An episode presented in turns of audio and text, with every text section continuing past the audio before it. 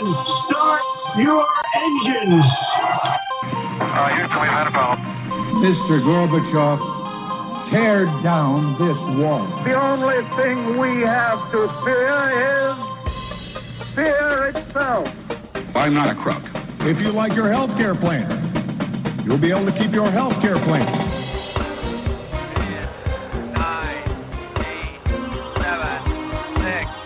Five, four, three, two, one, fire. You're listening to Jim Paris Live, your source for the latest news on money, politics, prophecy, and preparedness. And now your host, the editor-in-chief of Christian Money dot com and the author of more than thirty books, Jim Paris.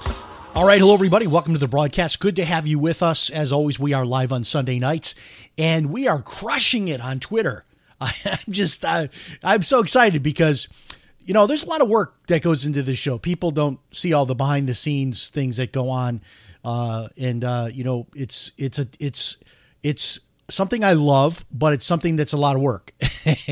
And, you know, when um, I pay all the money for the show to be streamed out on all these different services, and then, uh, you know, sometimes I would have it on Twitter and I would see like, you know, three views or five views. It was crazy.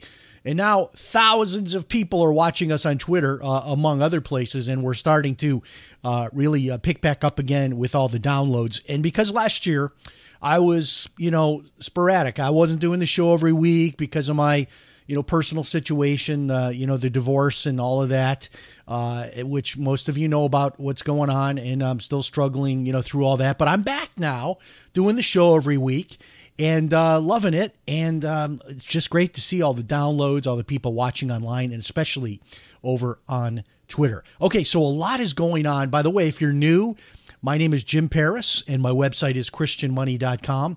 And uh, I went up to Saint Augustine this morning. I got up there super early. Uh, I got up at like five thirty this morning, uh, got dressed and everything, went over to Starbucks, got a little bit of something over there. Uh, then I drove up to Saint Augustine, uh, which on Sundays is free parking. So I wanted to take advantage of that. So I got free parking Uh, on the street up there. And so uh, got a little bit of breakfast up there, and I filmed three videos in Saint Augustine. So two of those are already posted on my Facebook page. And then one of those I'm going to be editing um, later tonight, which is going to be going up. But what that video is all about, the one that I, that I'm editing, it's going to be, you know, have a lot of graphics in it and all that good stuff, which, by the way, don't be mad at me. I am starting to post a little bit on TikTok, and, um, one of the, I, I remember back when I used to do a lot of T V appearances, and I don't want to mention any, you know, Christian T V shows, but I've been on, on all of them, and all of all the major ones. I mean, name it, I've been on it. And I remember I would get uh, emails from people. People would tell me they were upset with me that I'd go on certain shows that maybe weren't too solid theologically. But I always said, you know what, I've, if they let me come on there and say what I want to say, and what I want to say is solid theologically, then I'm going to take advantage of the platform. And so I have started posting a little bit on TikTok because I'm hearing so much about it. And I'm talking to people, you know, that are uh, in the financial industry, and they're telling me they're getting huge results from it. So yeah, I'm doing that. But anyway, back to this video that I filmed earlier. It is about my book, which is the uh, book called Credit Scoring Secrets: How to Raise Your Credit Score one hundred Points in one hundred Days. So that book really outlines the strategy that I have uh, taught to thousands of people, how to fix their credit score. And this is because I, I continue to get phone calls from people who have scores in the five hundreds, and they want help. They want to know what they can do. And that's in particular because now that I'm working again back uh, in the mortgage industry and uh, have access to almost two hundred lenders, and people are getting in touch with me about home loans and refinances and all that kind of thing. Uh, so I did a video kind of boiling down the meat of that book, Credit Scoring Secrets. And that video is going to actually go into post-production Uh, later tonight after the show, and then it will be posted probably first thing on Monday morning. So look for that. If you're somebody that has a credit score in the five hundreds or maybe even in the four hundreds, uh, how to boost your score one hundred points in one hundred days. Okay, So this is really the big story, and it's getting a lot of coverage, but probably not as nearly as much as it deserves. The United States Energy Department now says that covid nineteen was likely leaked from a lab. Well, well, well. Isn't that what we've been saying now, uh, almost from the very beginning? And in fact, I got YouTube strikes for even saying that it might have come from a lab. And now my YouTube channel is gone. So who do I talk to about getting my YouTube channel back? This is the problem with these social media censors, is that what they're censoring is the truth. And so now we know. And uh, this is going to create more problems for Anthony Fauci, uh, who really downplayed any chance that this could have been uh, a leak from the lab. But we're going to see what happens with all of this. Uh, this just coming out today. Uh, in the news uh, from the Energy Department. And, uh, you know, speaking of China, it looks like China is considering aligning themselves with Russia in the war uh, over there uh, with, with Ukraine. So this is going to be interesting to see what happens, because the United States has now warned China uh, that they better not get involved. They better not be helping Russia. But at the same time, the C I A released Uh, a report uh, predicting that that's exactly what will happen. Uh, so what are we going to do? So this is really a proxy war. It, it has become a full-blown proxy war between us and Russia, and now possibly China. And so what are we going to do about it? If China jumps in on the side of Russia, what are we going to do? Uh, I mean, there are so many ties to China, just economically, between our country and China, like where your iPhone is made and and everything else. It, you just wonder uh, how that would work just with the economics of it if we were to completely cut off from China.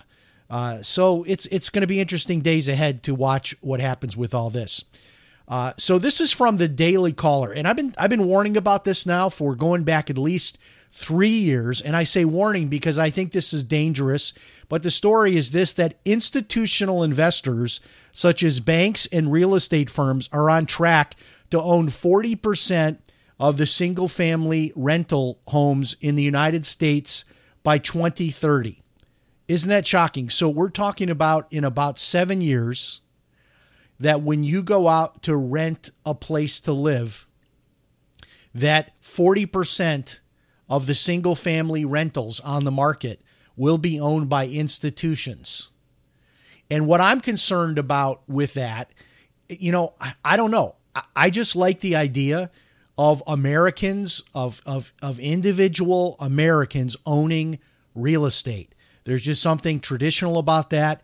And I just have this really terrible feeling that if institutions buy up all of the homes, I don't know what that does to our neighborhoods. I don't know what that does to the fabric of our towns. If we basically turn our towns into largely institutional, uh, institutionally owned homes, it's going to be like the old, the old factory towns. And as it is, uh, people are struggling enough to be able to pay rent. And I think if these institutional big uh, buyers get involved to this extent, owning single family rentals, it's going to do nothing but drive up the prices. Uh, so that is um, in the Daily Caller today. And this has been a growing trend, that Wall Street is basically seeing what's happening with real estate. They're seeing what's happening with inflation.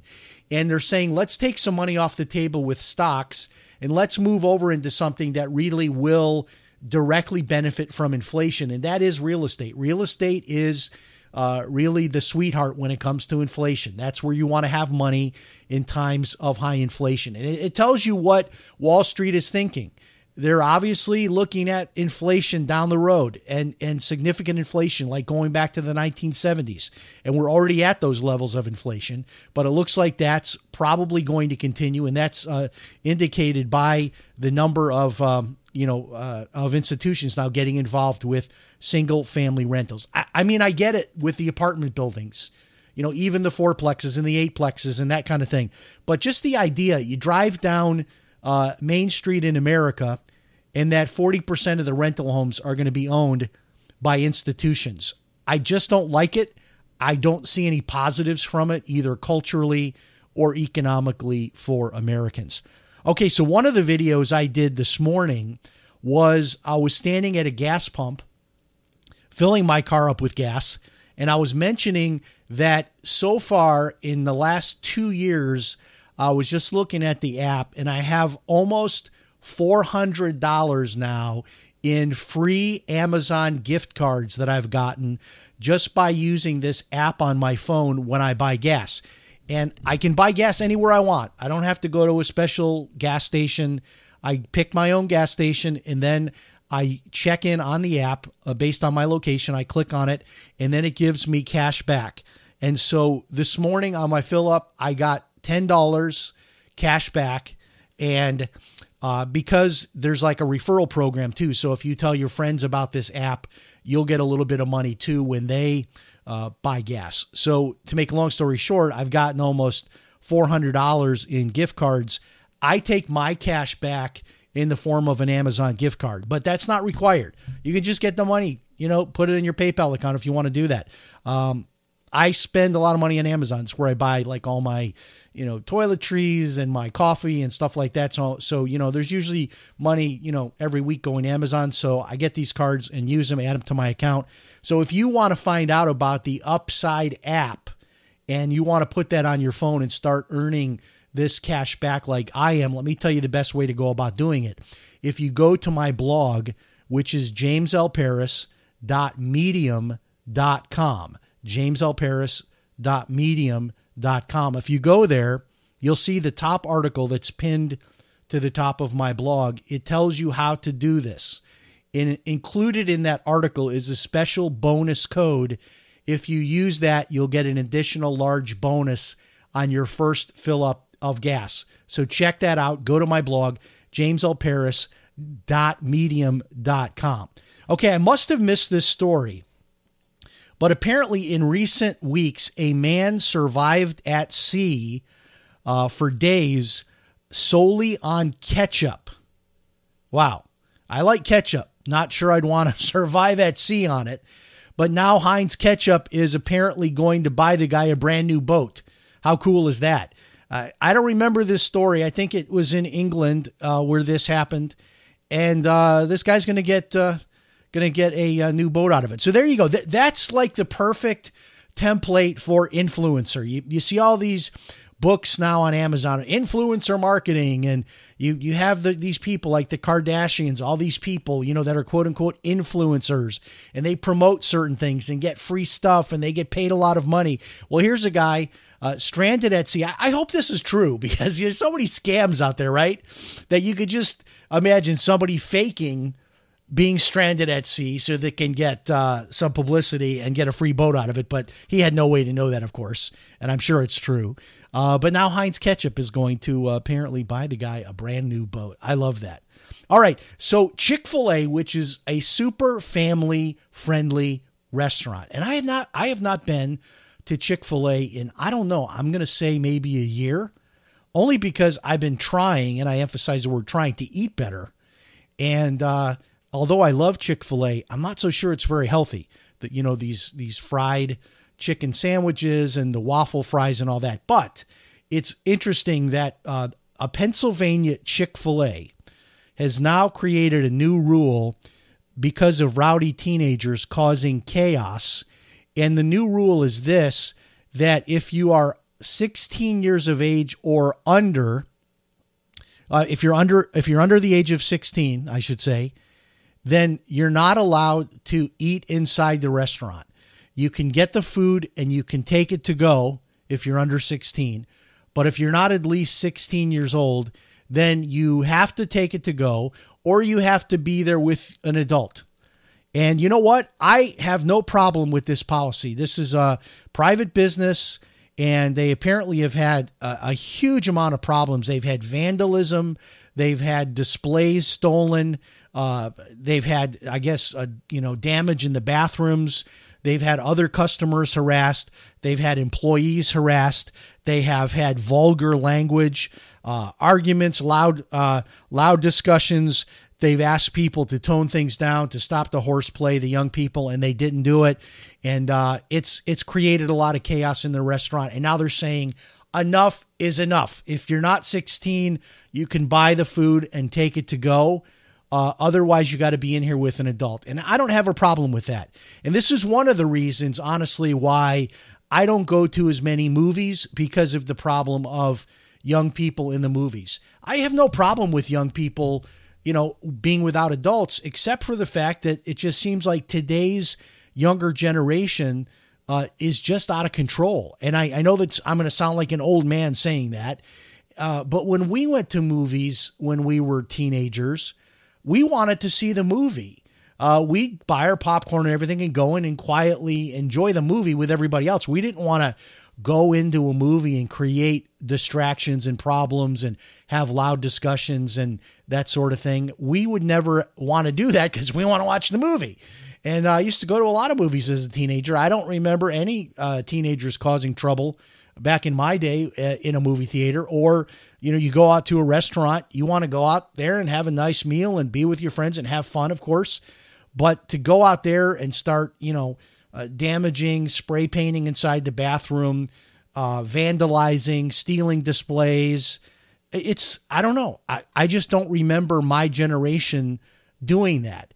Uh, were we a little loud at times? Yeah, but that would probably be the worst thing. But these restaurants, they have to create an environment for families that want to come in there and sit down and eat. And how do you do that if you've got a table of, you know, ten or twelve rowdy teenagers that are out of control and um, are not probably given any boundaries or discipline at home? So they figure that no rules, just right. They can go out and act like that at a restaurant. And uh, kudos to uh, Pennsylvania, this Pennsylvania Chick-fil-A. Uh, so this is in the national news, and uh, I'm not sure what the corporate headquarters of Chick-fil-A uh, has to say about this. I would guess they're going to support them because um, they are very level-headed for the most part, Chick-fil-A. Uh, so I would assume that um, they're not going to have any trouble with their corporate office. All right, I am seeing more and more stories promoting the idea of a four-day work week. I really love this idea. Uh, in my own case, I work pretty much seven days. so, but I I work.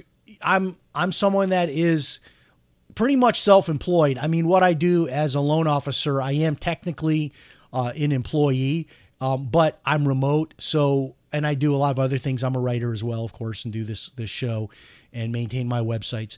But I, in other words, I can make my own schedule. So working seven days a week is not a problem, because some days I could just work for maybe four hours and take the rest of the day off.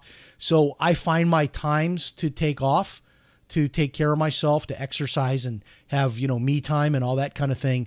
Um, but this idea of the four day work week, where people would work like a ten hour day for four days and then get off three days. I like this. And I think that, um, I don't know, I, I really feel recharged after the weekend. And then on occasion, if I'm able to do like three days off in a row, it almost feels like uh, I've been on a two week vacation. It really does recharge you, I think, to get that extra day instead of just the two days off.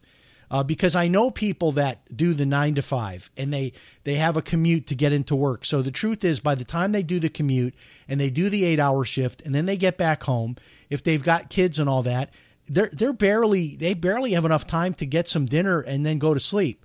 And then you figure on Saturday they've got to run all their errands and do their grocery shopping, and they're already exhausted from the week. So maybe they get like really one day where they can just relax. So this would be really, I think, a nice change. And um, I think this is a compromise possibly that corporate America is arriving at, in response to a lot of people being upset that we're remote because of COVID. Now they're being told they've got to come back into the office. So what we're seeing is, okay, you were remote, you've got to come back into the office, but maybe we're going to only make you come in to the office three or four days. And then maybe you can work a little bit from remote, you know, remote from home. So I think that's part of the adjustment um, that is going on. Okay, so let's get into some cryptocurrency here tonight. Got a sip of uh, coffee there to keep my voice going.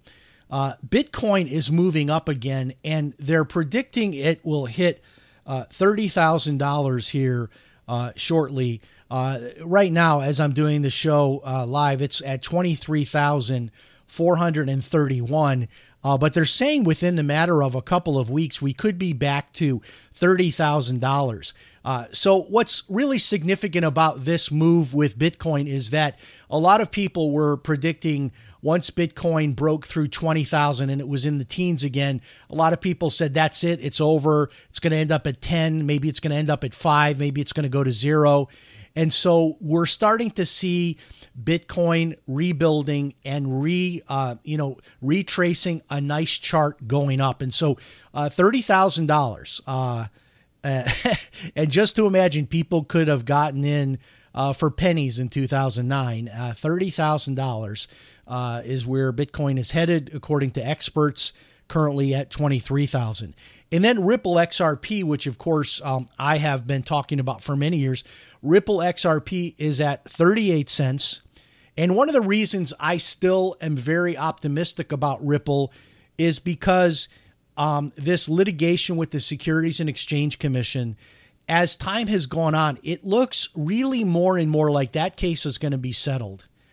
And the fact that Ripple is a centralized currency compared to most of the other cryptocurrencies, which are decentralized, meaning that decentralized means it's hard for the government to track who has it. It's hard for the government to, to tax it and to collect tax money on it.